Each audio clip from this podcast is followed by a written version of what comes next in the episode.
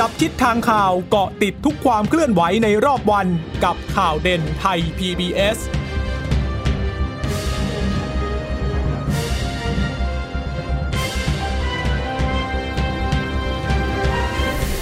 วัสดีค่ะ สวัสดีคุณผู้ฟังนะคะต้อนรับสู่ข่าวเด่นไทย PBS เราพบกันเป็นประจำทุกวันจันทร์ถึงศุกร์บ่ายๆแบบนี้นะคะ อัปเดตข้อมูลข่าวสารที่เกิดขึ้นในรอบวัน กับดิฉันจีราชาตาเอี่ยมรัศมีนะคะ วันนี้วันที่ 12 กรกฎาคมแล้วนะคะจริงๆคุณพึ่งนภาอยู่ด้วย แต่ว่าเดี๋ยวขอปฏิบัติภารกิจสักครู่หนึ่งนะคะ แล้วก็ถ้าเกิดว่าเเสร็จทันก็เดี๋ยวมาพบเจอกับคุณพึ่งนภาด้วยนะคะ วันนี้ยังคงต้องติดตามสถานการณ์โควิดกันอยู่นะคะ เพราะว่ามีเรื่องใหญ่ประเด็นใหญ่อยู่เหมือนกันนะคะ ที่เกิดขึ้นแล้วก็กลายเป็นสิ่งที่คงจะต้องติดตามกันอย่างใกล้ชิดเหมือนกัน เพราะว่ามันกลายเป็นเรื่องที่สุ่มเสี่ยงว่า อาจจะเป็นจุดที่ทำให้เกิดการระบาดในรอบสองในบ้านเราได้หรือไม่ คือหวังว่าอย่าให้เป็นเช่นนั้นเลยนะคะ เพราะว่าเราก็พยายามกันอย่างเต็มที่ แต่ว่าเรื่องที่มันเกิดขึ้นเนี่ย แหม ไม่รู้ว่า จะเอ่อไม่รู้ว่าควรจะต้องมีความคิดเห็นยังไงเลยเหมือนกันนะคะ แต่ว่าเดี๋ยวให้คุณผู้ฟังรับฟังข้อมูลข่าวสารแล้วก็พิจารณากันก็แล้วกันว่า มันควรจะต้องมีแนวโน้มมีทิศทางในการปฏิบัติหลังจากนี้ไปยังไง แล้วก็คงอันดับแรกเนี่ยคงต้องช่วยกันดูแลก่อนเลยว่า อย่าให้ พบผู้ติดเชื้อในประเทศขึ้นมาก็แล้วกันหลังจากที่เราสามารถป้องกันการติดเชื้อภายในประเทศ คือไม่พบการติดเชื้อในประเทศมาได้ 49 วันแล้วนะจะโดนเจาะประการด่านสำคัญได้หรือไม่นะคะ วันนี้คุณหมอทวีสินวิษณุโยธินโฆษกสบคค่ะ เป็นผู้ถแถลงสถานการณ์ประจำวันนะคะว่า มีผู้ติดโควิด รายใหม่เพิ่มขึ้น 3 คนค่ะ เป็นคนที่เดินทางกลับมาจากต่างประเทศนะคะ ผู้ที่ผู้ป่วยสะสมตอนนี้เนี่ย 3,220 คน รักษาหายเพิ่มอีก 2 คนนะคะ ตอนนี้หายรวม 3,090 คนละ เสียชีวิตยังไม่มีรายงานเพิ่มเติมค่ะ 58 คนเหมือนเดิม รักษาตัวในโรงพยาบาลตอนนี้ยัง 72 คนนะคะ ส่วนคนที่เดินทางกลับมาจากต่างประเทศแล้วเป็นผู้ติดเชื้อรายใหม่ 3 รายเนี่ย คือตอนแรกดิฉันก็เข้าใจว่าก็ก็น่าจะมีแค่กรณีที่เป็นคนไทยเดินทางกลับมาจากต่างประเทศ แต่ว่าเรื่องมันไม่ใช่แค่นั้นคุณผู้ฟัง เดี๋ยวฟังกรณีของคนไทยที่เดินทางกลับมาจากต่างประเทศก่อน รายแรกเป็นเพศชายอายุ 48 ปีค่ะ อาชีพรับจ้างกลับมาจากคูเวต ถึงไทย 29 มิถุนายนเข้าพักที่สถานกักที่กทมนะคะ ตรวจเชื้อครั้งแรกวันที่ 2 ไม่พบ ตรวจซ้ำวันที่ 11 ค่ะ ก็เลยพบเชื้อเป็นวันที่ 12 ของการกักตัวอยู่ในสถานที่กักของรัฐนะคะ ก็ไม่มีอาการด้วย ทีนี้พอไปถามประวัติ ไปไปสอบประวัติเสี่ยงดูก็ปรากฏว่า พักอยู่ในแคมป์คนงานที่มีผู้ป่วยยืนยันจำนวนมาก แล้วในไฟล์เดียวกันที่เดินทางกลับมาก่อนหน้านี้ก็ยืนยันไปแล้ว 10 รายด้วยนะคะคนที่2เนี่ยเป็นผู้หญิงค่ะ ผู้หญิงไทยอายุ 22 ปี คนนี้มาจากบาเรนค่ะ ถึงไทยวันที่ 12 กรกฎาคม แล้วบอกว่าอาการเนี่ยเข้าเข้าข่ายสอบสวนโรคเลย PUI ตั้งแต่แรกเลย ก็คือมีไข้อยู่แล้วด้วยนะคะ ก็เลยหาเชื้อวันที่ 12 พบเชื้อเข้าโรงพยาบาลเลยนะคะ ที่ฉะเชิงเซา ส่วนรายที่สามนี่แหละ ก็คุณหมอก็พูดเล่าให้ฟังรายนี้แล้วเราก็รู้สึกไม่ค่อยสบายใจเลย คือก่อนหน้านี้เนี่ยพูดกันอยู่ตลอดว่าไม่ค่อยสบายใจเท่าไหร่กับการที่จะเริ่มเปิดให้คนต่างชาติ เข้ามาในประเทศไทยได้แล้วก็เปิดไปแล้วด้วยนะคะ แต่ว่าก็มีเกณฑ์ 11 ข้อด้วยกันว่ามีกลุ่มไหนบ้างที่จะได้รับการยกเว้นไม่กักโรคนะคะ ไม่ต้องกักโรค แต่ว่าไม่ได้หมายความว่าจะเดินทางไปที่ไหน โดยสะดวกนะคะ แล้วก็ก็ จริง ๆ ก็มีความไม่มั่นอกมั่นใจกันเหมือนกัน แต่ก็ก็ยอมรับกันบอกว่า คือยังไงมันจะปิดประเทศไปโดยตลอดมันก็คงลำบากนะคะท้ายที่สุดยังไงก็ต้องให้คนเดินทางเข้าประเทศได้ แต่ว่าพอเข้ามาได้ไม่เท่าไหร่ก็ก็มีปัญหากรณีนี้แล้ว คุณผู้ฟังลองลองฟังข้อมูลดูนะ อาจจะได้ฟังจากคุณหมอทวีสินมาแล้วทีนี้ก็มาฟังสรุปกันอีกรอบกันแล้วกัน ว่าคนที่พบยืนยันเชื้อเนี่ยเข้าประเทศมาตั้งแต่วันที่ 8 กรกฎาคม เป็นทหารอียิปต์ค่ะ อายุ 43 ปี ก็มาปฏิบัติภารกิจ เออดิฉันไม่แน่ใจนะว่าเป็นภารกิจในฐานะทหาร หรือว่าเป็นนักบินทหารหรือว่ายังไงกันแน่ เพราะว่าบอกว่าก็มาพร้อมคณะคือมีลูกเรือด้วยไงก็เลยไม่ค่อยมั่นใจเหมือนกันว่า สรุปแล้วเขาเป็นเป็นภารกิจอะไร ภารกิจทางทหารหรือว่าภารกิจในในลักษณะอื่น เรื่องของเรื่องคือเดินทางเข้าไทยมาตั้งแต่วันที่ 8 กรกฎาคมที่อุตภเปาแล้วบอกว่า ไปพักที่เเข้าไปที่สถานเฝ้าระวังที่รัฐจัดให้ที่ระยองวันที่ 9 แต่ว่าสถานที่จัดไว้ให้เนี่ยคือเป็นโรงแรมค่ะ แล้วก็ออกจากโรงแรมก็ไปทำภารกิจทางทหารที่ประเทศจีน แล้วก็กลับมาในวันเดียวกัน ในในเวลาเกือบเที่ยงคืนของวันที่ 9 นะ พอกลับมาก็พักที่เดิมค่ะ โรงแรมแห่งเดิม คือก็เพิ่งเห็นนี่แหละบอกว่าเป็นสถานที่เฝ้าระวังสถานที่กักของรัฐ แต่ทำไมถึงสามารถเข้าออกได้นี่ไม่แน่ใจเหมือนกัน เพราะว่าเข้าที่โรงแรมแห่งเดิมที่ระยองเนี่ยวันที่ 10 ก็ตรวจเชื้อนะคะ แต่ว่าผลมันยังไม่ค่อยชัดเจน แล้วก็เลยต้องตรวจอีกครั้ง ทีนี้วันที่ 11 เขาก็เดินทางกลับประเทศไปแล้ว ก็เท่ากับว่าอยู่ในไทยเนี่ย8 9 อาจจะเว้นไว้เพราะว่าต้องไปจีนใช่ไหมแล้วก็ 10เนี่ยตรวจเชื้อก็แสดงว่ายังอยู่ในไทย 11 กลับประเทศอยู่อยู่ในแผ่นดินไทยเนี่ยคร่าวๆ 2 วันกว่าโดยประมาณ ก็มันก็ไม่ไม่เข้าเกณฑ์ว่าจะต้องกักตัวนะคะ ตามข้อตกลงข้อกำหนดที่สบคยกเว้นให้ 11 กลุ่มที่เดินทางเข้าประเทศได้ แล้วบางกลุ่มที่ไม่ต้องกักตัวเนี่ย ผลปรากฏว่าพอ 11 กลับไปแล้วผลมัน confirm ออกมาวันที่ 12 ว่าพบเชื้อ ทีนี้คุณหมอก็เลยให้ข้อมูลเพิ่มเติมบอกว่าทหารท่านนี้เนี่ยเข้ามาในลักษณะของลูกเรือค่ะ แล้วตามข้อกำหนดตามมาตรา 9 ฉบับที่ 6 ที่ระบุ 11 กลุ่มคนที่เป็นข้อยกเว้นเนี่ยก็คือกลุ่มผู้ควบคุมยานพาหนะ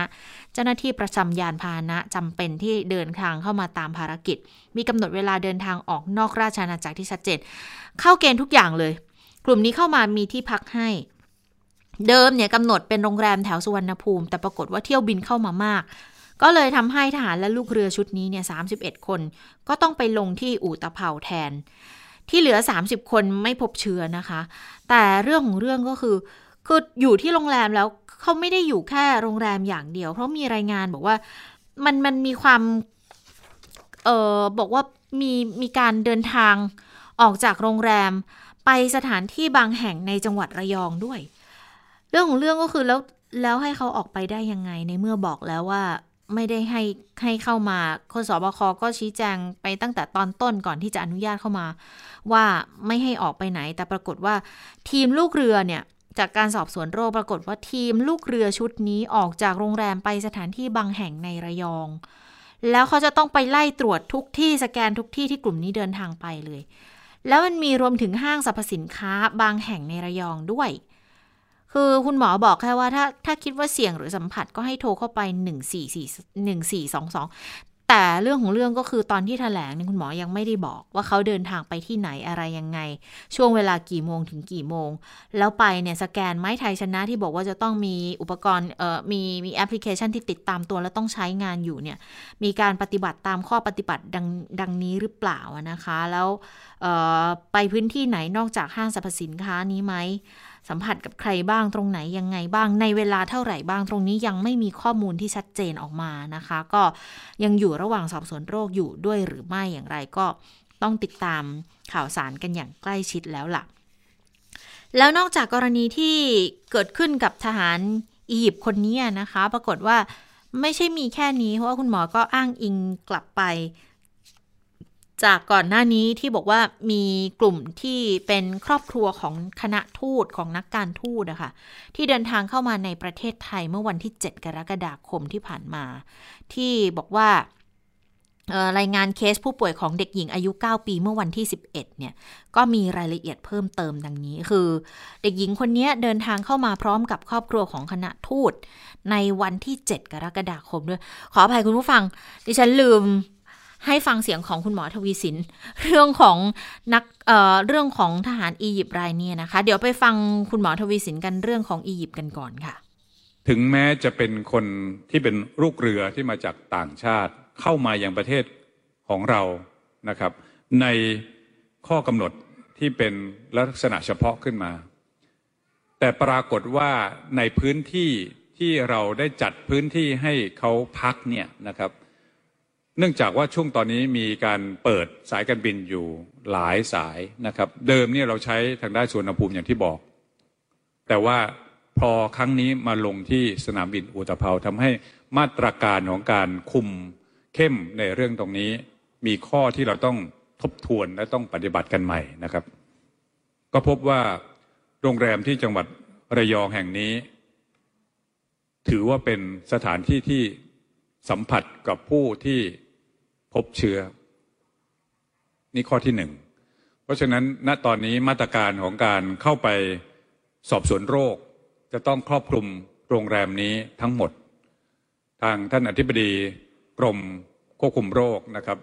โดยข้อสั่งการจากท่านรองนายกรัฐมนตรีรัฐมนตรีว่าการกระทรวงสาธารณสุขนะครับ ก็ได้มีการออกมาตรการให้คุมเข้มเรื่องนี้ เพื่อให้เป็นการ ตรวจสอบอย่างดีแล้วก็โดยละเอียด ถึงแม้ผู้ที่ผลบวกยืนยัน ผลการตรวจเชื้อยืนยันจะกลับประเทศเข้าไปแล้ว ข้อที่สองครับ ระหว่างที่เราสอบสวนโรคก็พบว่า เนื่องจากการยังไม่ได้รับการตรวจสอบยืนยันในเรื่องของการควบคุมดูแลกลุ่มนี้อย่างดี ก็ทำให้เห็นภาพว่า จากทีมสอบสวนพบว่าทีมลูกเรือนี้ได้ออกจากโรงแรมไปยังสถานที่บางแห่งในจังหวัดระยอง ก็ทำให้สถานที่ต่างๆ ที่เดี๋ยวทางสอบสวนโรค จะได้มีข้อคืบหน้าขึ้นมานะครับ จะต้องได้รับการเข้าไปสอบสวนโรคในพื้นที่สัมผัสทุกแห่งที่ทางกลุ่มนี้เดินทางไป ตอนนี้ก็มีข้อมูลพอบางแห่งแล้วนะครับ เช่นห้างสรรพสินค้าบางแห่งในจังหวัดระยอง ผมกลับเรียนพี่น้องประชาชนที่จังหวัดระยองเพื่อได้รับทราบ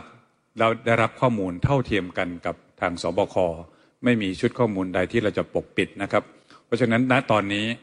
ทางสครที่ดูแลหมายถึงสำนักควบคุมโรคที่ทาง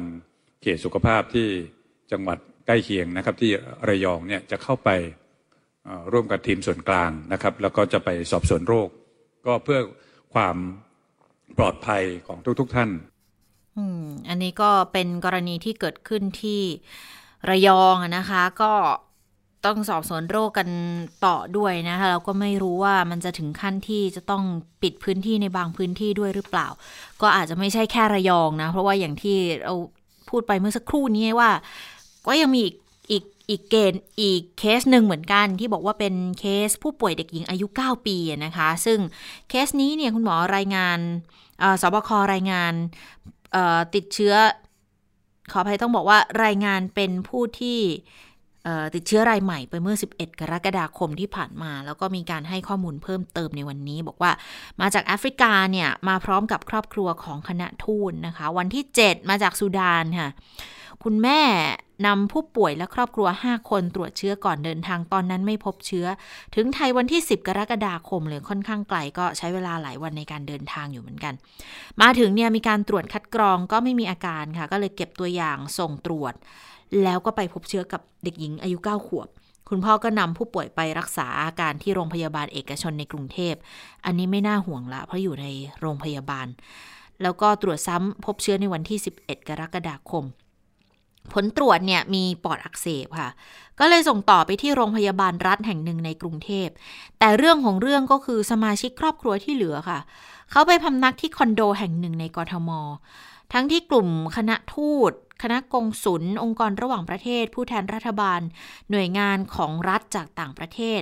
ที่มาปฏิบัติงานในไทยเนี่ยเขาบอกว่าจะต้อง ให้เกียรติ โดยกักตัวในพื้นที่ที่หน่วยงานต้นสังกัดเป็นคุณดูแล 14 วัน ก็กลายเป็นกรณีที่อาจจะต้องมาทบทวนข้อมูลกันอีกครั้งหนึ่งนะคะ ถึงเหตุการณ์ที่เกิดขึ้นนี้ ฟังเสียงคุณหมอเกี่ยวกับกรณีของเด็กหญิงที่มากับครอบครัวคณะทูตกันค่ะ รายนี้ถือเป็นผู้ที่อยู่ในวงเล็บสามคือบุคคลในคณะทูต คณะกงสุล องค์การระหว่างประเทศ หรือผู้แทนรัฐบาลหรือหน่วยงานของรัฐต่างประเทศซึ่งมาปฏิบัติงานในประเทศไทย พูดง่ายๆก็คือกลุ่มทูตทั้งหลายเนี่ยเข้ามาเนี่ยเราทำอย่างนี้มาตั้งแต่ไหนแต่ไรตั้งแต่แรกแล้วครับ มาเสร็จแล้วเราให้เกียรติซึ่งกันและกันนะครับ ท่านมาเสร็จแล้วท่านก็ให้ท่านได้อยู่ในสถานทูตท่าน ถือเป็นการกักพื้นที่กักบริเวณเป็นเซลล์ควอรันทีนนะครับหรือถ้าจะเรียกใน คำของเราว่าเป็น organizational quarantine ก็ได้นะครับ ซึ่งก็เป็นพื้นที่ของท่าน แล้วขอให้อยู่ตรงนั้น 14 วันนะครับ ซึ่งนี้อยู่ในมาตรการเมื่อเดินทางมาถึงในข้อ 4 นะครับ ให้เข้ารับการกักกันในที่พำนักของบุคคลดังกล่าวภายใต้การควบคุมดูแล ของหน่วยงานต้นสังกัดเป็นระยะเวลาไม่น้อยกว่า 14 วัน ตรงนี้แหละครับ ซึ่งเราก็เห็นความ ไม่ตรงกันในหลาย ๆ พื้นที่นะครับในแต่ละสถานทูตก็มีทั้งที่เป็นสถานที่ของตนเอง แล้วก็อันนี้เป็นครอบครัวของเขามา แต่เขาก็มาพักอยู่ที่คอนโดอย่างที่ว่า นี่คือสิ่งที่เราจะต้องมีการกำหนดมาตรการโดยละเอียดให้ครอบคลุมไปกว่านี้ เพราะเป็นความเสี่ยงเกิดขึ้นมาแล้ว ก็คงไม่ได้ไม่สามารถที่จะไปโทษฝ่ายใดฝ่ายหนึ่งหรือใครก็แล้วแต่นะครับ เป็นสิ่งที่เราต้องเรียนรู้ไปร่วมกัน อืม เป็นสองกรณีที่เกิดขึ้นไล่ๆกัน แล้วมันก็ไปตรงกับข้อห่วงกังวล ของหลายๆ คนด้วยว่าพอเปิดให้ต่างประเทศเข้ามา ก็รู้อยู่แล้วว่าตอนหลังเนี่ยเป็นเชื้อนำเข้ากันทั้งนั้น เปิดให้ชาวต่างชาติเข้ามาจะนำเชื้อมาติดในไทยไหมสบคก็ยืนยันชัดเจนมีมาตรการที่เชื่อถือได้นะคะ แต่ว่าท้ายที่สุดเราก็ได้เห็นแล้วว่า ตัวอย่างที่มันเกิดขึ้นเนี่ยมันคืออะไรกันบ้าง ตัวอย่างแรกที่พบนั่นก็คือมีที่กักก็จริง แต่ว่าไม่ได้ทำกันอย่างเข้มข้น บอกว่าให้อยู่แต่ในโรงแรม แต่ก็ยังมีการออกไปนอกสถานที่ไปยังที่ชุมนุมชนที่มีประชาชนอยู่กันเยอะ ๆ ด้วยสร้างความเสี่ยงให้กับคนในประเทศด้วย หรือในกรณีที่เชื่อถือให้เกียรติ เป็นนักการทูตมาให้กักตัวในพื้นที่ อันนี้ดิฉันไม่แน่ใจว่าตอนที่ชี้แจงกันเนี่ยได้บอกกล่าวกันอย่างชัดเจนหรือเปล่าว่าสถานที่ใช้กักตัวเนี่ยควรจะต้องเป็นสถานที่ปิดที่ไม่ได้อยู่ร่วมกับประชาชนทั่วไป ยกตัวอย่างคอนโดมิเนียมท่านไม่สามารถที่จะใช้เป็นสถานที่กักเอ่อคือเป็นเซลฟ์ควอรันทีนได้จะต้องมีสถานที่ที่อาจจะต้องชัดเจนก็ไม่แน่ว่าหลังจากนี้จะต้องปรับไปเลยว่าให้อยู่ในโรงแรม ที่ใดที่หนึ่งเลยหรือไม่ หรือว่าทุกคนจะต้องอยู่ใน mission ในสถานทูตของแต่ละประเทศนั้นๆ ถ้าเกิดสถานทูตไหนไม่มีพื้นที่เพียงพอเนี่ย ก็อาจจะต้องเป็นพื้นที่ที่ให้รัฐบาลหรือว่ากระทรวงการต่างประเทศ หรือว่าใครก็ตามหน่วยงานในประเทศเนี่ยจัดหาให้แล้วก็ต้องมีเจ้าหน้าที่ของควบคุมโรคผู้ที่เกี่ยวข้อง เข้าไปดูแลหรือไม่อย่างไรนะคะ เพราะว่าพอมันเกิดกรณีแบบนี้ขึ้นเนี่ยแน่นอนไม่มีใครในประเทศพอใจค่ะคุณผู้ฟัง คนของเรากลับมาเนี่ย ทุกคนต้องเข้าสเตจควอรันทีนกันอย่างเข้มข้น แล้วทำไมพอเป็นชาวต่างชาติเข้ามา ถึงได้มีความลักลั่นกัน มีการผ่อนปรน แล้วทำให้เกิดความเสี่ยงที่จะทำให้เกิดการระบาดในประเทศ ดูปฏิกิริยาในสื่อออนไลน์นะ ไม่ค่อยดีเท่าไหร่เลย หลายคนก็มองบอกว่าโอ้คนในประเทศเราเนี่ย กดแล้วกดอีกขู่แล้วขู่อีกกาดอย่าตกกาดอย่าตก กลายเป็นว่า ข้อกำหนดจากสบคออกมาแล้วปฏิบัติตามไม่ได้ตามนั้นเองเนี่ย อย่างที่ฉันพูดอาทิตย์ที่แล้วอะร้อยถี่มีห่าง แล้วมันก็เกิดขึ้นในระยะเวลาอันรวดเร็วจริง ๆ อะอันนี้ก็เป็นหน้าที่ที่ทางสบคคงจะต้องฟื้นความเชื่อมั่นให้กับประชาชนด้วยนะคะ ทีนี้ย้อนกลับมาดูนิดนึงว่า 11 กลุ่ม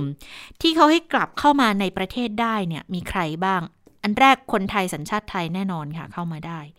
สองกลุ่มที่มีเหตุยกเว้น หรือเป็นกรณีที่นายกหรือหัวหน้าผู้รับผิดชอบ การแก้ไขสถานการณ์เนี่ยอนุญาต หรือเชิญเข้ามาในราชอาณาจักรตามความจำเป็น อาจกำหนดเงื่อนไขเงื่อนเวลาก็ได้ อันนี้ก็คือแขกของรัฐบาล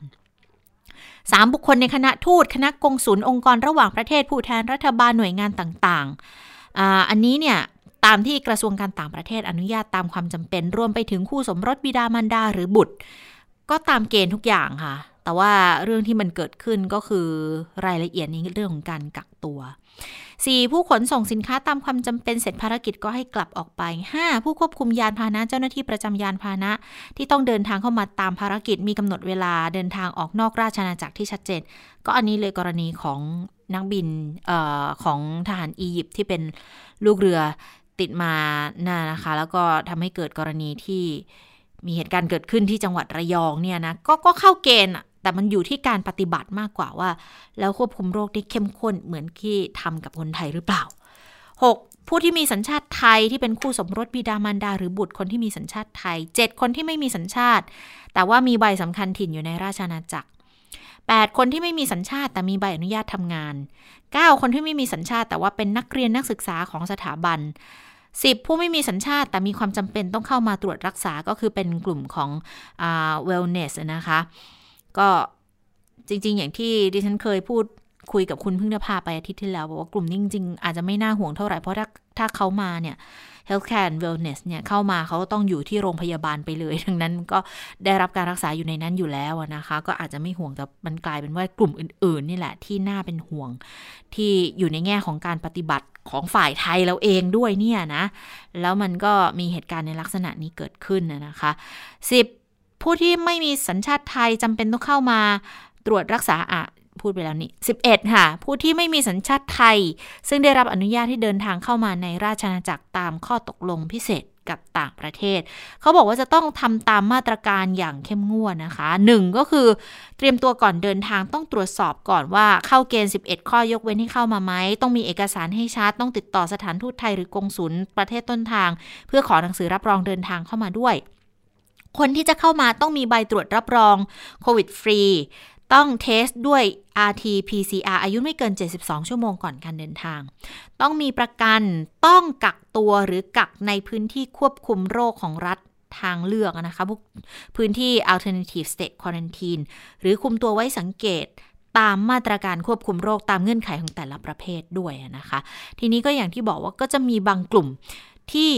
คือไม่ต้องกักตัวขนาดนั้น เพราะว่าอาจจะเข้ามาในระยะสั้นที่จะเป็นบับเบิลที่มีการอนุญาตในกลุ่มแรก ๆ เนี่ย ก็เดี๋ยวคงจะต้องปรับเกณฑ์กันแล้วล่ะ เพราะว่าพอเกิดกรณีแบบนี้ขึ้นสบคเองก็คงไม่สบายใจ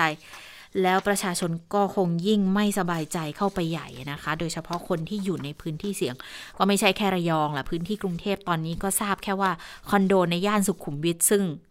กว้างหรือเกินเราไม่ทราบว่าเป็นพื้นที่ไหนอย่างไรนะคะ อยากจะให้มีการรายงานให้ละเอียดเหมือนกัน เพราะว่าคนที่เขาอยู่ในพื้นที่ดังกล่าวเขามีสิทธิ์ที่จะรู้ แล้วมันเป็นความรับผิดชอบต่อสังคมส่วนรวมด้วยนะว่าควรจะต้องดำเนินการอย่างไรต่อไปไอเรื่องของเอกสารหลักฐานต่างๆ ที่มันสะท้อนให้เห็นถึงความไม่พร้อมจากทางฝั่งไทยเนี่ยมีคำตอบของสบคมาอีกกรณีหนึ่งที่มันก็ชี้ให้เห็นถึงการประสานงานที่อาจจะต้อง ยกระดับกันอีกครั้งหนึ่งนะคะ ก็กรณีของนักธุรกิจปากีสถานนี่แหละ เข้าประเทศไทยมาแล้วบอกว่ามีอยู่บางส่วนที่เอกสารไม่ครบถ้วน ขาดหายไป 8 คน คือ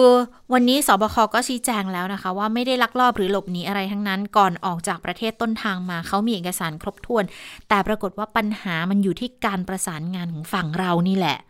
ดังนั้นก็ก็คงจะต้องปรับแก้ให้เรียบร้อยละเพื่อที่จะลดข้อห่วงกังวลต่างๆ ด้วยนะคะ เพื่อให้ทุกอย่างเนี่ยมันดำเนินไปได้โดยสะดวก แต่สำหรับกรณีลักลอบเข้าประเทศโดยช่องทางธรรมชาติที่บอกว่ามีรายงาน 3,000ถึง4,000 คนนะ อันนี้คุณหมอบอกว่าเป็นตัวเลขสะสมตั้งแต่มิถุนายนละ แต่เจอก็ผลักดันออกเจอก็ผลักดันออกจริงก็ไม่ได้มีมากนะคะ แต่ว่าก็ให้ดูแลในส่วนนี้อยู่นะคะ ทีนี้รัฐมนตรีเจ้ากระทรวงสาธารณาสุขว่ายังไงบ้าง กรณีที่พบชาวอียิปต์ ที่เข้ามาแล้วก็ติดโรคเนี่ยนะคะ มีเชื้ออยู่ในตัวเนี่ยนะคะ ก็บอกว่าก็ขอให้ทีมสืบสวนโรคเนี่ย ไปไล่ดูให้ละเอียดเลยสั่งการให้ดูแลเต็มที่ ทางควบคุมโรคเองวันนี้ค่ะ คุณหมอ สุวรรณชัยวัฒนายิ่งเจริญชัยอธิบดีกรมควบคุมโรคก็ได้พูดเรื่องนี้เหมือนกัน บอกว่าที่เข้ามาเนี่ยสรุปว่าลูกเรือทหารอียิปต์31 คน เข้าพักโรงแรมในระยองแต่ออกไปห้าง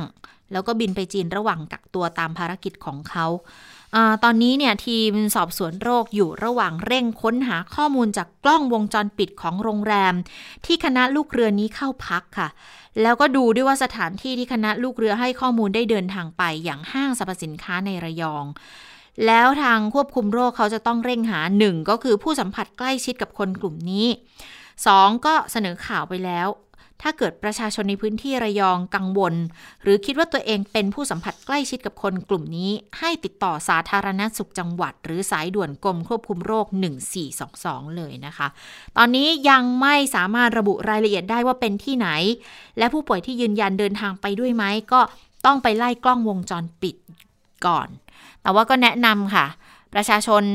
ไปที่สาธารณะให้สวมหน้ากากอนามัยให้ล้างมือให้เว้นระยะห่างนะคะ ก็เป็นไปตามมาตรการที่จะควบคุมป้องกันโรคค่ะ ก็มาเกิดขึ้นในช่วงที่มีข่าวดีอยู่ด้วยเล็กน้อย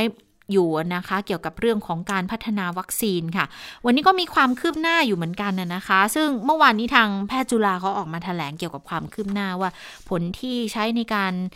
ผลที่ดูจากการทดสอบเข็มที่ 2 ที่ฉีดให้ลิงเนี่ย ก็ได้ผลออกมาเป็นที่น่าพอใจนะคะ แล้วทีนี้ในการดำเนินการในขั้นตอนต่อไปเนี่ยจะต้องทำยังไง คุณอนุทินชาญวีรกูลรองนายกและรัฐมนตรีสาธารณสุขก็บอกแบบนี้ค่ะ บอกว่าก็ต้องเอาผลเนี่ยมาขอความเห็นชอบจากออยแล้วก็กรมวิทยาศาสตร์การแพทย์ก่อน ถ้าทุกอย่างจะได้มาตรฐานจะให้รวดเร็วเสร็จสิ้นเมื่อไหร่เนี่ยอันนี้ต้องถามทีมแพทย์นะคะ แต่ว่าที่ต้องระวังก็คือทดลองในสัตว์แล้วพอจะข้ามมาทดลองในมนุษย์ก็ต้องมั่นใจว่าปลอดภัย แล้วท้ายที่สุด ก็ต้องผ่านการรับรองจากออยไปฟังเสียงของรัฐมนตรีในเรื่องนี้กันค่ะ ก็พยายามทำให้เร็วที่สุดนะครับ เรื่องของเรื่องคือมันต้องเน้นเรื่องความปลอดภัย แล้วก็ประสิทธิภาพของวัคซีนด้วยนะผมคิดว่าทางผู้ที่ทำการทดลองวัคซีนตอนนี้ แล้วก็ค้นคว้าวัคซีนนี้ก็พยายามเร่งอย่างเต็มที่อยู่แล้วนะครับ ทางกระทรวงสาธารณสุขก็คือได้เป็นผู้ support support ทุกอย่าง ติดขั้นตอนตรงไหนก็จะไปไปทำให้เกิดความรวดเร็ว แต่ว่าต้องมีประสิทธิภาพแล้วเน้นความปลอดภัยเป็นหลัก มันมันมีมันมีมันมีขั้นตอนของมันตามกฎหมายอยู่แล้วครับ ซึ่งเราเราก็ก็พยายามที่จะใช้เวลาให้ให้เร็วหมายว่าพยายามจะใช้การอนุมัติต่างๆ ให้ให้เร็วที่สุดก็คือเอ่อ ให้การรับรองนะครับตามผลที่เขาเขาเขาแจ้งมาเราเราก็รีบไปไปดูว่ามีอะไรขาดตกบกพร่องไหมนะครับ คือไม่ได้เอามาดองอะพูดง่ายๆอืมอ่า ถ้าไปดูความคืบหน้าที่ออยนะคะ วันนี้ค่ะนายแพทย์ภัยสารดั่นคุ้มเลขาธิการออยก็มาถแถลงข่าวที่กระทรวงเหมือนกัน ก็บอกว่าเรื่องของการพิจารณาอนุญาตให้หน่วยงานต่างๆ ใช้วัคซีนป้องกันโควิด -19 ในคนเนี่ย ตอนนี้ผู้พัฒนาวัคซีน ยื่นขออนุญาตมาที่ออยแล้ว 7 ตัวค่ะหนึ่งในนั้นจะเป็นวัคซีนป้องกันโควิด -19 ชนิด M ชนิด mRNA ค่ะของคณะแพทยศาสตร์จุฬาลงกรณ์มหาวิทยาลัยที่ถแถลงไปเมื่อวาน เกี่ยวกับผลการทดลองในลิงแล้วได้ภูมิคุ้มกันสูงนะคะ ก็บอกว่าที่ผ่านมาเนี่ยมีการคุยมีการพิจารณาร่วมกันมาอยู่ตลอดอยู่แล้ว แต่ก็ต้องพิจารณาเรื่องความปลอดภัยเรื่องของคุณภาพ เรื่องของประสิทธิภาพอยู่นะคะ ก็มีผู้เชี่ยวชาญทั้งในประเทศและต่างประเทศ ถ้าเกิดว่าคณะผู้วิจัยเนี่ยส่งข้อมูลทุกอย่างครบถ้วน น่าจะใช้เวลาพิจารณาประมาณ 1 เดือนค่ะ นอกจากนี้ก็จะนำข้อมูลวิจัยวัคซีนด้วยเทคโนโลยีแบบเดียวกันนี่ในต่างประเทศมาพิจารณาประกอบด้วยนะคะ ส่วนความคืบหน้าวัคซีนป้องกันโควิด -19 ชนิด DNA ของบริษัท Bionet Asia จำกัดเนี่ยเป็นยังไงแล้ว คุณหมอไพศาลให้ข้อมูลแบบนี้ค่ะ บอกว่าทราบมาว่าผลการทดลองในหนูได้ผลดีนะคะทางบริษัทบอกว่ามีผู้พัฒนาหลายประเทศที่เขาใช้เทคโนโลยีแบบเดียวกัน แล้วก็ทดลองในลิงได้ผลดี เขาก็เลยจะมาขออนุญาตไปไปทดลองในคนคือข้ามการทดลองในลิงได้ไหม อันนี้คุณหมอไพศาลให้เหตุผลอย่างนี้ค่ะบอกว่า ตอนนี้เนี่ยทยอยส่งข้อมูลมาให้พิจารณาและแต่ว่าข้อมูลเอกสารยังมาไม่ครบค่ะ โดยเฉพาะผลการทดลองของต่างประเทศที่จะต้องนำมาพิจารณาประกอบด้วย ตอนนี้เนี่ยทางออยก็เตรียมความพร้อมในการจัดหาทางนำเข้าวัคซีนป้องกันโควิด -19 จากต่างประเทศเข้ามาใช้ร่วมในประเทศด้วยนะคะ ก็ยังเป็นหนทางที่ค่อนข้างจะยาวไกลเหมือนกันนะ ก็ไม่ใช่ว่าจะสามารถทำให้เสร็จสิ้นได้ในระยะอันใกล้นี้นะคะ ส่วนอีกกรณีหนึ่งที่เป็นที่พูดถึงอยู่เหมือนกันนะ กรณีการเสียชีวิตของคนที่อยู่ในสเตจควอนตีนแล้วก็เสียชีวิตอันนี้ถ้าดิฉันจำไม่ผิดนี่เป็นรายที่ 2 แล้วนะคะ ที่เสียชีวิตขณะที่อยู่ที่สเตทควอนตีนแต่ว่าเป็นลักษณะของกล้ามเนื้อหัวใจขาดเลือดค่ะ คนนี้เดินทางกลับมาจากอินเดียนะคะ แล้วก็อยู่ที่สเตทควอนตีนที่ชนบุรี หัวใจขาดเลือด แล้วหัวใจหยุดเต้นขณะรักษาค่ะ ทางรัฐมนตรีสาธารณสุขก็เลยขอแสดงความเสียใจกับครอบครัวของผู้เสียชีวิตด้วย ก็บอกว่า อันนี้ไม่ใช่ความผิดพลาดค่ะ เพราะว่าอาการเนี่ย หัวใจหยุดเต้นเฉียบพลัน กล้ามเนื้อหัวใจขาดเลือดแต่ที่ยืนยันก็คือ ไม่ได้ติดโควิด -19 แล้วแพทย์ก็ให้การดูแลเต็มที่ตามสภาพร่างกายทุกอย่างเป็นไปตามมาตรฐานด้วยนะคะ คือคนนี้ไม่ได้เสียชีวิตในสเตทควอนตีนนะ มีอาการป่วยก็ส่งต่อไปที่โรงพยาบาล แต่เนื่องจากอาการค่อนข้างเฉียบพลัน ก็เสียชีวิตนะคะ ก็ขอแสดงความเสียใจด้วย คุณพึ่งนภามาแล้วนะคะ สวัสดีคุณพึ่งนภาค่ะคุณผู้ฟังนะคะ สวัสดีคุณเจษตานะคะ ขออภัยครับติดสัมภาษณ์แหล่งข่าวก็เลยทำให้ต้องช้านิดนึงนะคะค่ะเดี๋ยวไปเรื่องพรบบำนาญแห่งชาติเลยอ่าเดี๋ยวเพราะวันงั้นนี้เดี๋ยวคุณคุณพึ่งนภาก็วิเคราะห์เรื่องนี้มาแล้วด้วยนะคะค่ะเดี๋ยวเล่าให้ฟังอย่างนี้การเรื่องของเออร่างพรบบำนาญแห่งชาติฉบับภาคประชาชนนะคะ ก่อนที่จะมาถึงวันนี้ที่วันนี้เนี่ยมีเครือข่ายภาคประชาชนเนี่ยได้ไปทวงถามความคืบหน้าในร่างพรบตัวนี้ ย้อนกลับไปค่ะก็คือเออก่อนหน้านี้นะคะ ประชาชนส่วนหนึ่งก็ได้มีการรวบรวมรายชื่อ โดยกลุ่มที่มีความเคลื่อนไหวก็คือ เครือข่ายประชาชนเพื่อรัฐสวัสดิการเนี่ยแหละค่ะก็มีการพูดคุยกันถึงเรื่องนี้ บอกว่าเนี่ยมันควรจะมีบำนาญแห่งชาตินะ โดยที่รัฐเนี่ยจะต้องเป็นผู้ที่จ่ายให้กับประชาชนทุกเดือนทุกเดือนเลย เมื่ออายุ 60 ปีขึ้นไป ก็คือว่าถ้าเราเนี่ยสูงอายุขึ้นแล้วเรา 60 ปีขึ้นไปเนี่ยค่ะเราก็จะได้เอ่อบำนาญขั้นพื้นฐานเลย 3,000 บาท แล้ว 3,000 ตัวเลขนี้มาจากไหนค่ะตัวเลขนี้เนี่ยเขาอ้างอิงมาจากเอ่อเส้น ขีดความยากจนที่กำหนดโดยสภาพัฒนาการและเศรษฐกิจและสังคมแห่งชาติ ซึ่งปัจจุบันเนี่ยเส้นขีดความยากจนเนี่ยก็คือใครที่ได้ต่ำกว่าเดือนละ2,007เนี่ยก็คือว่าอยู่ในออยู่เส้นยากจนละอยู่ใต้เส้นยากจนแล้วคือจะยากจนมากหาเช้ากินค่ำก็ยังลำบากเลยนะคะเพราะฉะนั้นเนี่ยไอตัวเลข 3,000 ก็เลยบอกว่าอะอย่างนั้นก็ขยับขึ้นมานิดหน่อยละกันก็คือว่าขยับขึ้นมานิดนึงนะคะให้ได้เดือนละ 3,000 บาทต่อเดือน แล้วหลักๆของร่างพรบบำนาญแห่งชาตินี่ก็คือว่าก็คือได้รับทุกเดือนนะ3,000บาท โดยที่ค่ะไม่ต้องเป็นห่วงเลยว่าเอ่อประชาชนที่อายุ 60 ปีขึ้นไปเนี่ยจะได้มีบำนาญกองทุนอื่น ๆ อยู่แล้วก็ตาม คือจะมีหรือไม่มีก็ตามไม่เป็นไร แต่ว่าอันเนี้ยเป็นขั้นพื้นฐานเลยนะคะ อันนี้ก็เป็นสิ่งที่เขามีการเรียกร้อง ก็มีการเปรียบเหมือนกันค่ะ คุณเจษตาคุณผู้ฟังค่ะค่ะบอกว่าเป็นเหมือนปิ่นโตสามเถาอืมไอ้ยปิ่นโตเถาหนึ่งแต่มีสามชั้นค่ะ ชั้นแรกเนี่ยก็คือเป็นเรื่องของบำนาญขั้นพื้นฐานก็คือ 3,000 บาท ต่อเดือนที่ดิฉันเล่าไป เปรียบเสมือนข้าว คือข้าวที่จำเป็นต่อการดำรงชีวิต ต่อมาขยับขึ้นมาหน่อยก็คือเป็นชั้นที่ 2 ชั้นที่2เนี่ยก็คือว่าใครที่ยังคงทำงานอยู่แล้วสถานที่ทำงานเนี่ยบอกให้มีการบังคับการออม อย่างเช่นข้าราชการเขาใช่ไหมคะก็มีการบังคับการออมเนี่ยในกองทุนกบขหรือว่าระบบประกันสังคมตรงส่วนนี้นะคะ คือถ้ายิ่งมีตรงนี้แล้วเนี่ยนะคะ ก็ถือว่าเป็นอุ่นใจมากยิ่งขึ้น ความมั่นคงในช่วงชีวิตของเราเมื่อช่วง 60 ปีขึ้นไปจะเริ่มดีขึ้นละก็คือมีชั้นแรกอยู่แล้วใช่ไหมคะ ก็คือมีชั้นที่ 2 ชั้นที่2เนี่ยทางเครือข่ายบอกว่าเปรียบเสมือนกับข้าวทำให้รสชาติของอาหารเนี่ยมันดียิ่งขึ้นแหละนะคะ และต่อมาชั้นที่ 3 บอกว่าชั้นที่3เนี่ยถ้าใครมียงมีตรงเนี้ยยิ่งมีความมั่นคงแข็งแรงทางการเงินมากยิ่งขึ้นทีเดียวก็คือว่าอ่าตรงเนี้ยชั้นเนี้ยจะเป็นเรื่องของความสามารถทางการเงินของแต่ละคน อย่างดิฉันเกิดว่าพอมีเงินใช่ไหมคะ หลังจากที่มีชั้นที่ 1 ชั้นที่ 2 มาแล้วดิฉันก็อาจจะไปซื้อกองทุนเลี้ยงชีพ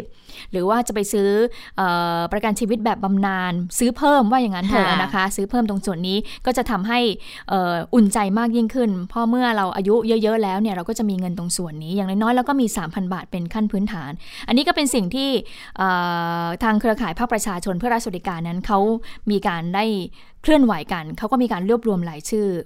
ปกติแล้วในกฎหมายถ้าเกิดว่าประชาชนรวบรวมรายชื่อมาจะต้องได้ 1 0,000 รายชื่อ แล้วก็ส่งให้ทางรัฐสภาใช่ไหมคะเพื่อให้ประธานรัฐสภาเนี่ยส่งต่อไปให้นายกรัฐมนตรีนั้นลงนาม เนื่องจากว่ากฎหมายฉบับนี้เป็นกฎหมายการเงินนะคะมีเรื่องของการเงินเข้ามาเกี่ยวข้องก็คือว่านายกเนี่ยจะต้องลงนามก่อน เมื่อนายกลงนามเสร็จแล้วขั้นตอนต่อไปก็คือ ส่งให้กระบวนการทางรัฐสภา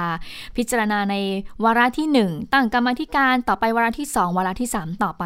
นะคะอันนี้ก็คือขั้นตอนของกฎหมายตัวนี้ ดังนั้นแล้วกฎหมายฉบับนี้ไม่ได้ง่าย ๆ เลยนะที่จะออกมา เพราะว่ามันจะต้องมีผ่านการขั้นตอนอะไรอีก แต่ทีนี้วันนี้เนี่ยทางเครือข่ายภาคประชาชนเพื่อรัฐสวัสดิการวันนี้ก็เลยไปทวงถามความคืบหน้า บอกว่า หลังจากที่ทางรัฐสภาเนี่ยตรวจรายชื่อ1 0,000รายชื่อถูกต้องแล้วเนี่ย แล้วก็เรียบร้อยแล้วแล้วก็ส่งให้นายก แต่ว่าถึงมือนายกมา 5 เดือนแล้วเนี่ยนายกไม่เห็นเซ็นลงนามมาสักทีเลยก็เลยบอกว่าต้องไปทวงถามว่านายกเนี่ยยังให้ความสำคัญกับเรื่องนี้อยู่หรือเปล่านะนะคะก็เลยวันนี้ก็เลยไปมีความเคลื่อนไหว แต่ก่อนที่จะมีความเคลื่อนไหวก่อนหน้านี้เขาก็มีการไป ไปยื่นคำร้องต่อศาลแพ่งขอขอคุ้มครองเชื้อข่าวให้สามารถที่จะชุมนุมหน้ายูเอ็นได้ แต่ปรากฏว่าเมื่อสองวันที่ผ่านมานี้เองค่ะ คุณผู้ฟังค่ะปรากฏว่าศาลแพ่งเขาบอกว่า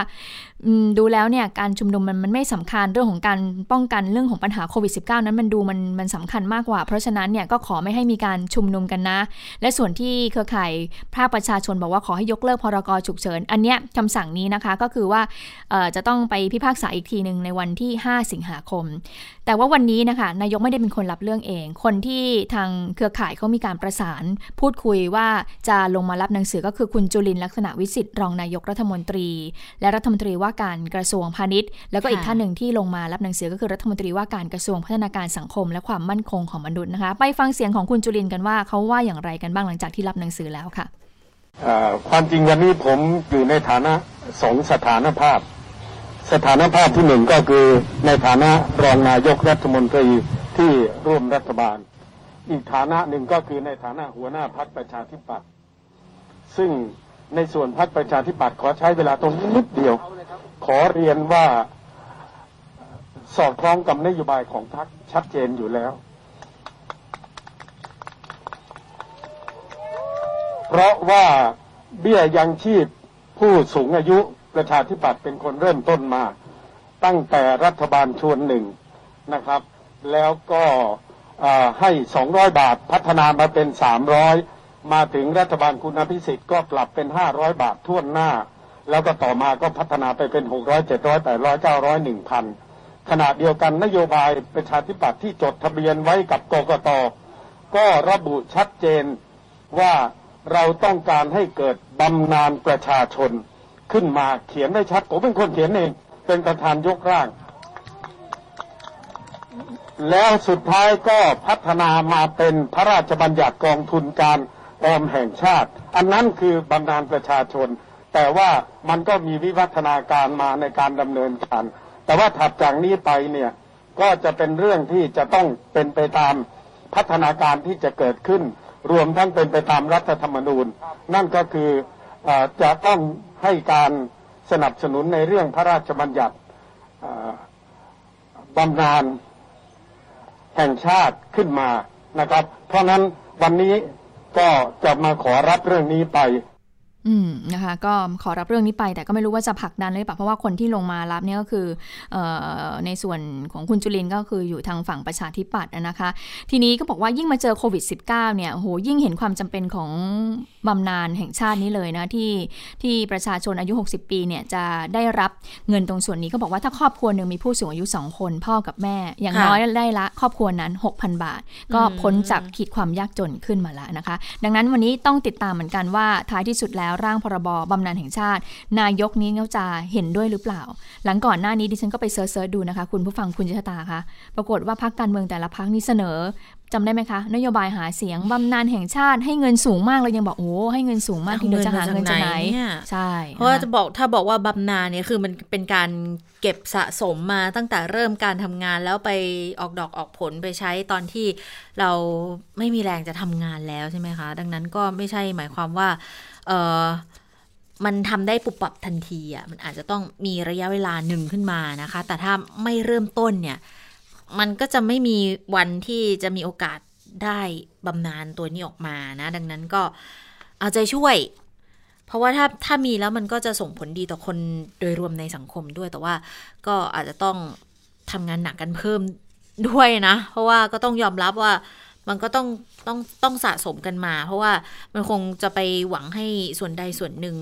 ให้เงินมาฝั่งเดียวก็คงไม่ได้นะคะ เพียงแต่ว่าตอนนี้ก็ก็ยังไม่เริ่มสักทีเนาะค่ะ นอกจากสุขภาพของเราแล้วต้องสุขภาพการเงินของเราเราก็ต้องดูแลด้วยนะคะเหมือนกันนะคะ คือสุขภาพร่างกายเนี่ย อย่างน้อยก็ยังมีสปสช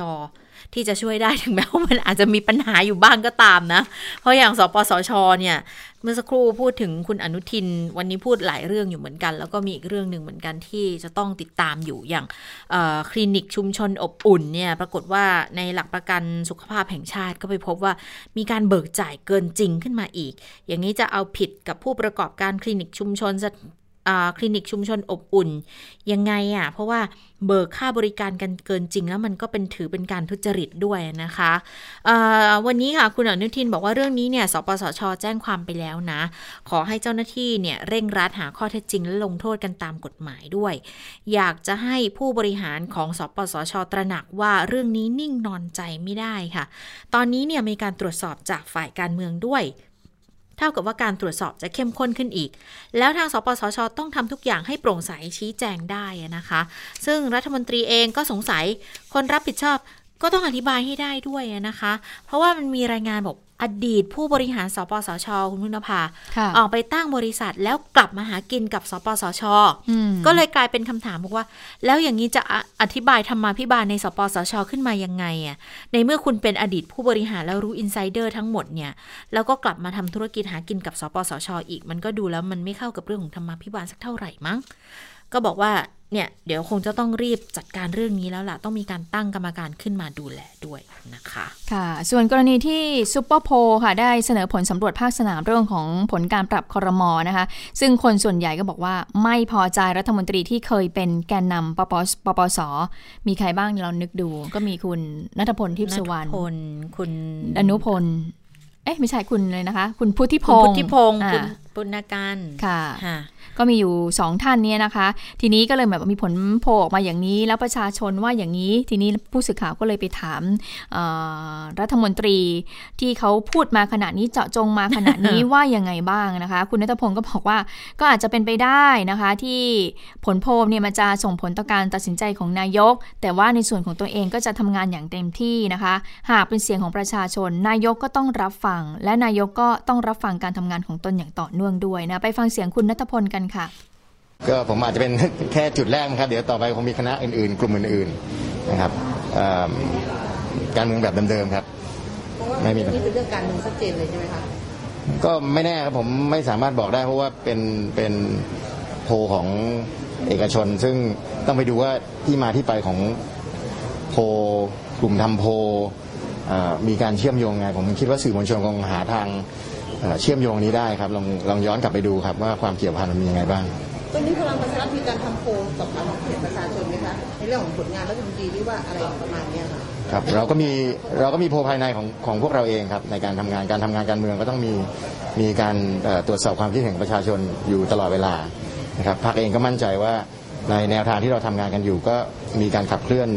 อย่างต่อเนื่องเพื่อผลประโยชน์ของประชาชนครับที่มองเป็นไปได้นะว่าเป็นคน คนของภาคเรามากกว่าก็ไม่อยากคิดว่ามาจากไหนครับ เพราะว่ามันมันเป็นเรื่องที่สร้างความขัดแย้งครับวันนี้ประเทศไม่ต้องการความขัดแย้งประเทศต้องการการเดินไปข้างหน้า ซึ่งท่านนายกก็นำทางที่ชัดเจนอยู่แล้วนะครับ อืมค่ะก็ค่อนข้างที่จะชัดเจนอยู่แล้วนะคะ ว่าจะยังไงก็ดูเหมือน ไม่กังวลเท่าไหร่นะคะต่อเรื่องผลโพลที่ออกมานะคะ แต่ว่าวันนี้ก็มีข่าวเหมือนกันบอกว่ากระปัดพรมเนี่ยอาจจะสี่กูมาเนี่ยก็อาจจะอยู่นะ อาจจะมีคุณอุตมะแล้วก็คุณสนธิรัตน์อาจจะนั่งอยู่ต่อก็ได้นะคะก็ต้องดูกันนะคะ เพราะว่าจะเป็นตัวเร่งทำให้ปรับคอรมอเร็วขึ้นหรือไม่นะคะ ค่ะ แต่ว่าก็คุณนัทพงศ์ก็มีการ ตอบข้อสังเกตกันเขาบอกว่า เอโพนี้เนี่ยเขามุ่งเป้าโจมตีรัฐมนตรีจากกลุ่มกปปสโดยเฉพาะหรือเปล่านะคะ คุณนัทพลก็บอกว่าเอออาจจะเป็นจุดแรกเดี๋ยวคงมีคณะอื่นๆตามมาอีก ก็บอกอันนี้เป็นการเมืองแบบเดิมๆค่ะ การทำโพแบบนี้ก็เป็นการทำโพของเอกชนก็ต้องไปดูว่าเชื่อมโยงกับกลุ่มไหนอะไรยังไงบ้าง สื่อมวลชนเองก็คงเชื่อมโยงตรงนี้ได้ แล้วก็ขอให้ย้อนกลับไปดูภายในพักพลังประชารัฐเอง ก็มีการทำผลสำรวจภายในอยู่เหมือนกัน ในการทำงานของรัฐมนตรี แล้วก็สำรวจความเห็นประชาชนอยู่ตลอดเวลาก็มั่นใจว่าขับเคลื่อนอย่างต่อเนื่องเพื่อประโยชน์ของประชาชนนะคะ ค่ะ มาดูคดีของน้องชมพู่กันนะคะเด็กหญิงวัยสามขวบที่หายจากบ้านพัก ในอำเภอดงหลวงจังหวัดมุกดาหารนะคะ ซึ่งก็หายไปห่างจากบ้านพักประมาณ 5 กิโลเมตร แล้วก็ครบ 2 เดือนแล้ว แต่ว่าตอนนี้เนี่ยก็ยังจับผู้ก่อเหตุไม่ได้ รู้สึกว่าเมื่อ2อสวันก่อนที่ผ่านมาเหมือนทางรองพบตรบอกว่าอีก 2 วันเนี่ยก็จะครบ 2 เดือนแล้ว เพราะฉะนั้นเนี่ยก็จะจะมีความคืบหน้าเกี่ยวกับคดีของน้องชมพู่ออกมาว่าท้ายที่สุดแล้วเนี่ยใครที่จะถูกตั้งข้อกล่าวหานะคะ ว่าเป็นผู้ที่ทำร้ายน้องชมพู่นะคะ ล่าสุดเขาบอกว่ามีความคืบหน้าจากรายการรายการหนึ่งนะคะ ที่คุณกัญชัยกำเนิดพลอยทำหน้าที่พิธีการ ก็ได้มีการเปิดเผยผลพิสูจน์ของนิติเวชค่ะ ระบุว่ารายงานตรวจศพก็พบว่ามีบาดแผลมีรอยขูดขีดตามร่างกาย กระจายเป็นหย่อมๆบริเวณรอบปากถึงแก้มสองข้ามคอด้านซ้าย ไหล่ซ้ายผิวหนังลอก ไม่พบบาดแผลบริเวณช่องคลอดและทวารหนักนะคะ แต่ว่าไอ้เรื่องไม่พบบาดแผลช่องคลอดทวารหนักนี่มันก็คือเกี่ยวโยงกับก่อนหน้านี้ที่บอกว่าน้องเนี่ยไม่ได้ถูกล่วงละเมิดทางเพศนะคะ แล้วก็มีผลเอ็กซเรย์ศีรษะออกมาไม่ปรากฏแขนขากระดูกหัก หนังศีรษะไม่ฟกช้ำกระโหลกศีรษะไม่แตก กระดูกสันหลังคอไม่หัก ไม่พบลักษณะเลื่อนออก เหนือหรือใต้เยื่อหุ้มสมองเลยนะคะ เนื้อสมองเริ่มเน่า เนื้อเยื่อใต้ผิวหนังบริเวณกล้ามเนื้อบริเวณคอไม่ฟกช้ำไม่พบสิ่งแปลกปลอมในหลอดลมและช่องท้องด้วย คือดูแล้วเนี่ย คือเหมือนนอนแล้วก็เสียชีวิตเลยใช่ไหมเหมือนไม่ได้มี การหลักฐานเรื่องการถูกทำร้ายหรือว่าการล่วงละเมิดใด ๆ เลย ค่ะก็บอกทิ้งท้ายบอกว่าสรุปเหตุตายไม่ได้เพราะเนื่องจากสภาพศพเน่าด้วย ก็คือไม่ได้ไม่ได้ถูกพบเลยนะคะะทีนี้ด้านในแพทย์จากสถาบันนิติเวชก็บอกว่าในทางกฎหมายอาญาหน้าที่นำสืบเนี่ยเป็นหน้าที่ของโจทย์ที่ต้องนำสืบพยานหลักฐานให้สิ้นสงสัย หากขาดสัก 1%ก็ต้องยกประโยชน์ให้จำเลย โดยการยกฟ้อง ซึ่งหากดูร่องรอยของน้องชมพู่แล้วเนี่ยก็ประเมินว่า การตายเบื้องต้นน่าจะอยู่ประมาณ 24 ชั่วโมง ไม่เกิน 36 ชั่วโมง อย่างไรก็ตามการที่ไม่สามารถระบุการตายได้ก็กลายเป็นช่องโหว่อย่างหนึ่งนะคะแต่เมื่อสักครู่นี้ฉันก็สอบถามกับอาจารย์ปรเมศอินทรชุมนุมเรื่องของคดีการเสียชีวิตของน้องชมพู่เหมือนกันก็บอกว่า อาจารย์ก็ต้องบอกว่า อืม ดูแล้วสรุปแล้วไม่มีคนทำน้องอาจจะเสียชีวิตเอง แต่ก็ยังมีประเด็นข้อสงสัยว่า แล้วน้องขึ้นไปอยู่ข้างบนได้ยังไง อันนี้เป็นประเด็นที่หลายคนสงสัยมาก ใช่คือ ต้องมีคนพาไปอะ คือไม่ว่าจะไปหลังจากไปตอนมีชีวิตหรือไปตอนเสียชีวิตก็ คือผู้สื่อข่าวช่องอื่นเขาไปกันใช่ไหมเห็นเห็นสภาพแล้วคือ มันไม่น่าจะขึ้นไปยง่ายเลยเนาะดิฉันว่าดิฉันไปก็อาจจะขึ้นไปถึงจุดนั้นไม่ได้เหมือนกันนะเพราะดูแล้วเส้นทางค่อนข้างที่จะทรหดอยู่เหมือนกันอ่าก็สอดคล้องกับสายตรวจส่วนกลางที่ยาอุทยานแห่งชาติเขาที่บอกว่า จุดที่น้องชมพู่เดินจากบ้านไปถึงที่เสียชีวิตเนี่ย เด็กสามขวบไม่สามารถขึ้นไปได้ ต่อให้สี่ขวบเขาไม่ได้ เพราะว่าเส้นทางมันยากเป็นโขดหินด้วยโขดหินสูง สูงบางที่มันเมตรกว่าเขาบอก ผู้ใหญ่ยังขึ้นยากเลยเด็กสามขวบหมดสิทธิ์แน่ ๆนะคะ เออ ขนาดว่าผู้ใหญ่ยังขึ้นยากเนี่ย แล้วใครจะจะจะแล้วน้องไปอยู่ตรงนั้นได้ยังไง อืมอาจารย์ปรเมศบอกว่าต้องไปดูผลการชนสูตรในในในครั้งแรกในรอบแรกเลยเนี่ยเขาว่ายังไงบ้างนะคะ ค่ะ เป็นประเด็นที่น่าสนใจอยู่เหมือนกันนะ แต่ว่าสิ่งที่เกิดขึ้นกับตำรวจก็น่าสนใจอยู่เหมือนกันนะ เพราะว่าวันนี้ค่ะ ทางกมทกฎหมายเนี่ยเขาเตรียมบอกว่าเตรียมจะเรียกรองพบตรมาชี้แจงเลย เพราะว่าคือคดีนี้เนี่ยกว้านสอบสวนมาเกือบพันคนน่ะแล้วมันจะเป็นการละเมิดสิทธิของประชาชนหรือเปล่าก็อาจจะต้องเชิญมาสอบถามในเรื่องนี้กันด้วยในการมาธิการของสภาผู้แทนราษฎรนะคะ อ่า วันนี้คุณสวรักษ์มามาแต่เสียงค่ะ เป็นโฟนอินเข้ามาพูดคุยกัน ก็ไม่ใช่แค่เฉพาะในประเทศไทยเท่านั้นที่ตุ้มตุ้มต่อมต่อมกับสถานการณ์ที่เกิดขึ้นเรื่องของการระบาดนะคะ เพราะว่าทหารเนี่ยอาจจะเป็นเป้าหนึ่งที่ทำให้ถูกโจมตี เพราะเพราะคนที่เข้ามาของไทยที่เป็นคนเป็นลูกเรือเป็นทหารด้วยนะอาชีพทหารเออคราวนี้ที่ที่ญี่ปุ่น ก็มีกรณีกับทหารเหมือนกัน คุณสวรักษ์สวัสดีค่ะ วัสดีค่ะ คุณผู้ฟังสวัสดีทั้งสองท่านค่ะ ค่ะ นี่ที่ที่ที่โอกินาวาเป็นยังไงบ้างวันนี้อ๋อตอนนี้ที่ฉันอยู่ที่โอกินาวาใช่ใช่ไม่ใช่ สถานการณ์ที่โอกินาวาเป็นยังไงบ้าง ก็น่ากลัวเหมือนกันนะคะ เพราะเอ่อก่อนอื่นต้องบอกคุณผู้ฟังก่อนนะก็โอกินาวาของญี่ปุ่นเนี่ยเป็นสถานที่ที่มีฐานทัพของสหรัฐอเมริกาตั้งอยู่หลายแห่งมากนะคะ แล้วจะบอกว่ามันค่อนข้างเป็นประเด็น เพราะว่าก่อนหน้านี้เนี่ยมันก็เคยมีเหตุการณ์ไม่ดีที่ทหารอเมริกันเนี่ย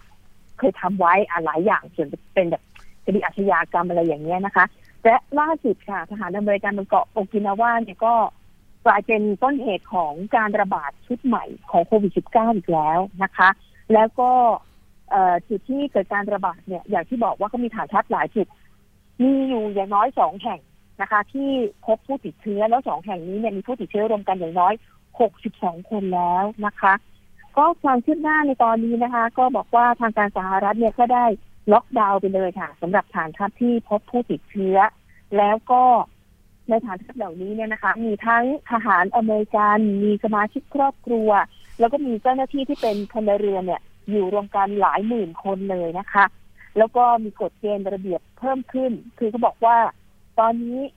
ทุกคนที่อยู่ในค่ายที่พบผู้ติดเชื้อ จะไม่สามารถเดินทางออกนอกพื้นที่ได้ ยกเว้นคนที่มีที่พักอยู่นอกฐานทัพออกไปกลับไปที่พักได้ แต่ห้ามออกนอกเส้นทางห้ามไปไหนทั้งสิ้น ห้ามใช้ระบบขนส่งสาธารณะนะคะ อันนี้ก็เป็นมาตรการที่เกิดขึ้นนะคะ ซึ่งผู้บัญชาการของกองทัพสหรัฐที่อยู่ในเกาะโอกินาวาเนี่ยก็ ยอมรับนะคะ ว่าเหตุการณ์ที่เกิดขึ้นเนี่ยน่ากังวลใจมากนะคะ แล้วก็คาดว่าสาเหตุของการติดเชื้อก็น่าจะมาจากชาวอเมริกันที่เดินทางมาจากสหรัฐอเมริกาอืมแต่ว่าจริงๆ ตามกฎเขาเนี่ย ใครที่เดินทางมาจากสหรัฐแล้ว ต้องกลับมาประจำการที่ฐานทัพ จะต้องถูกกักตัว 16 วันนะคะ ของเขาเนี่ย 16 วันนะคะ แต่ว่ามันก็ยังเกิดเหตุการณ์แบบนี้ขึ้นมาอีกนะคะอันนี้ก็เป็น เรียกว่าสิ่งที่น่ากังวลใจเหมือนกัน เพราะอย่าลืมว่าก่อนหน้านี้เนี่ยก่อนที่จะตรวจพบเชื้อเขาก็ไม่แน่ใจว่า มีคนที่ติดเชื้อเนี่ย แล้วออกไปตามส่วนต่างๆ ของเมืองโอกินาวาหรือเปล่านะคะ ตอนนี้เขาก็ไล่ตรวจสอบกันอยู่ แต่ตอนนี้เนี่ยเขาก็พยายามที่จะ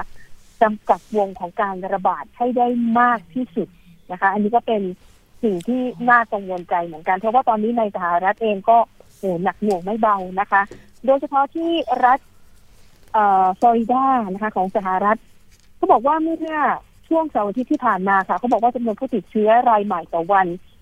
วันเสาร์เนี่ยนะคะหนึ่งหมื่นห้าพันสองร้อยเก้าสิบเก้าคนทำลายสถิติ มีผู้ติดเชื้อรายใหม่ต่อวันมากที่สุดอีกแล้วนะคะ แล้วนอกจากนี้เนี่ย ก็ยังไปพบการติดเชื้อบนเรือ USS Theodore Roosevelt อีกด้วย นะคะ ซึ่งบนเรือเนี่ยมีทหารอยู่ มีทหารมีเจ้าหน้าที่อยู่รวมกันเนี่ยมากกว่าหนึ่งพันนาย อ่าก็อ่าดูแล้วก็น่ากังวลทั้งสิ้นเลยนะคะ ซึ่งอย่างเมื่อวานนี้เราก็ได้เห็นข่าวประธานาธิบดีโดนัลด์ทรัมป์ยอมใส่หน้ากากอนามัยออกในออกสู่สายตาสาธารณชนเป็นครั้งแรก และน่าสังเกตว่าเป็นบอลจากเดียวกับที่บริสจอนสันนายกรัฐมนตรีของอังกฤษ ก็ใส่หน้ากากออกสู่ที่สาธารณะเหมือนกัน อันนี้น่าจะเป็นสัญญาณบ่งบอกนะคะ ว่า คือผู้นำสองคนนี้ค่อนข้างจะขึ้นชื่อเรื่องของการไม่เห็นด้วยกับการบังคับสวมหน้ากากอนามัย แต่ตอนนี้ดูจากสถานการณ์แล้วอาจจะเหมือนกับต้องยอมรับไกลๆนั่นแหละ เพราะว่าอย่างในอเมริกาเราก็เห็นข่าวนะคะ ว่าก่อนหน้านี้เนี่ยมันก็จะมีคนกลุ่มหนึ่งที่ฉันไม่กลัวหรอกโควิดเราไปจัดปาร์ตี้ท้าทายเลย เป็นปาร์ตี้โควิด แล้วปรากฏว่ามีคนไปปาร์ตี้แล้วกลับมาติดเชื้อแล้วเสียชีวิตด้วยนะคะ ค่ะอะอันนี้ก็เป็นแบบเรื่องที่น่ากังวลมาก ไปเปิดวันที่สายการบินค่ะค่ะ ที่สายการบินกาตาร์แอร์เวย์นะคะเขาได้ออกกฎใหม่ แต่กฎใหม่นี้เนี่ยเขาบังคับใช้เฉพาะคนที่เดินทางมาจากประเทศปากีสถานเท่านั้นนะคะกาตาร์แอร์เวย์นะคะประกาศว่าผู้โดยสารที่เดินทางมาจากปากีสถาน ก่อนขึ้นเครื่องคุณจะต้องมีใบตรวจรับรองสุขภาพว่าคุณไม่ติดเชื้อโควิด แล้วเอกสารทางการแพทย์ที่ว่านี้ จะต้องตรวจภายใน 72 ชั่วโมงก่อนขึ้นเครื่อง และมาตรการนี้กาตาแอร์เวย์เขาเริ่มใช้วันนี้เป็นวันแรกนะคะ ซึ่งกาตาแอร์เวย์เนี่ยเขาให้บริการอยู่ในสี่เมืองของปากีสถานมีที่อิสลามาบัดการาจีลาฮอร์แล้วก็เปชวาค่ะทำไมถึงใช้กับปากีสถาน เพราะว่าปากีสถานเนี่ยมีผู้ติดเชื้อมากกว่า 250,000 คนนะคะ เสียชีวิต 5,266 คน คือสถานการณ์มันน่ากังวล แล้วก็ก่อนหน้านี้ค่ะเขาพบว่า มีผู้ติดเชื้อในเกาหลีใต้แล้วก็ฮ่องกงติดเชื้อมาจากคนที่เดินทางมาจากปากีสถานนี่แหละอืมนะคะจนกระทั่งเดือนที่แล้วเนี่ย เดือนเออมิถุนายนสายการบินเอมิเรตส์ค่ะต้องระงับเที่ยวบินจากปากีสถานทั้งหมด แล้วก็เพิ่งจะกลับมาให้บริการเมื่อสัปดาห์ที่ผ่านมานี้เองนะคะ อันนี้ก็แสดงให้เห็นว่าในขณะที่หลาย ๆ ประเทศเนี่ยพยายามจะให้สายการบินกลับมาเปิดตามปกติเพื่อให้ธุรกิจมันเดินหน้าไปได้อะนะแต่ว่า มันก็มีหลายประเทศที่มันยังคงมีการระบาดรุนแรงที่น่าเป็นห่วงอยู่นะคะอะอย่างในญี่ปุ่นเนี่ย อย่างที่บอกญี่ปุ่นเนี่ยไม่ใช่แค่เกาะโอกินาว่านะ เพราะว่าในภาพรวมในกรุงโตเกียวเนี่ยเขาบอกว่าในช่วงสัปดาห์ที่แล้ว ผู้ติดเชื้อของญี่ปุ่นเองก็เยอะเขาบอกว่าเฉลี่ยวันหนึ่งเพิ่มขึ้นหนึ่งน้อยสองร้อยรายเลยนะคะค่ะก็หลักๆเนี่ยน่าจะมาจากการที่เขาเริ่มกาดตกเอาง่ายๆ เริ่มเปิดเมืองเริ่มให้คนออกมาใช้ชีวิตตามปกติ คนก็เริ่มแบบระวังตัวน้อยลงก็เลยทำให้ตัวเลขผู้ติดเชื้อในญี่ปุ่นสูงขึ้นอย่างที่เห็นกันนะคะอะก็ต้องดูนะว่าสหรัฐอเมริกาเนี่ยจะจัดการการระบาดในฐานทัพในฐานทัพของตัวเองบนเกาะองกินาว่าได้หรือเปล่าค่ะเพราะว่าชื่อเสียงเดิมไม่ค่อยดีอยู่แล้ว มาเจอเหตุแบบนี้เข้าไปคนญี่ปุ่นอาจจะแบบต่อต้านหนักกว่าเดิมเนี่ยเพราะว่าก่อนหน้านี้เคยมีการเรียกร้องให้ย้ายฐานทัพใช่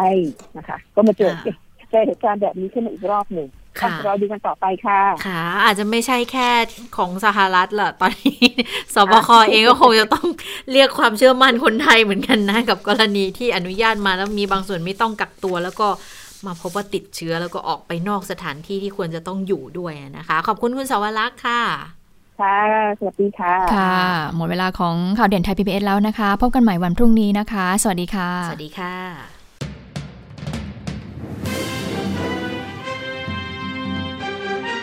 ติดตามข่าวเด่นไทย PBS ได้ทุกวันจันทร์ถึงศุกร์เวลา 15 นาฬิกา ทางไทย PBS ดิจิทัล Radio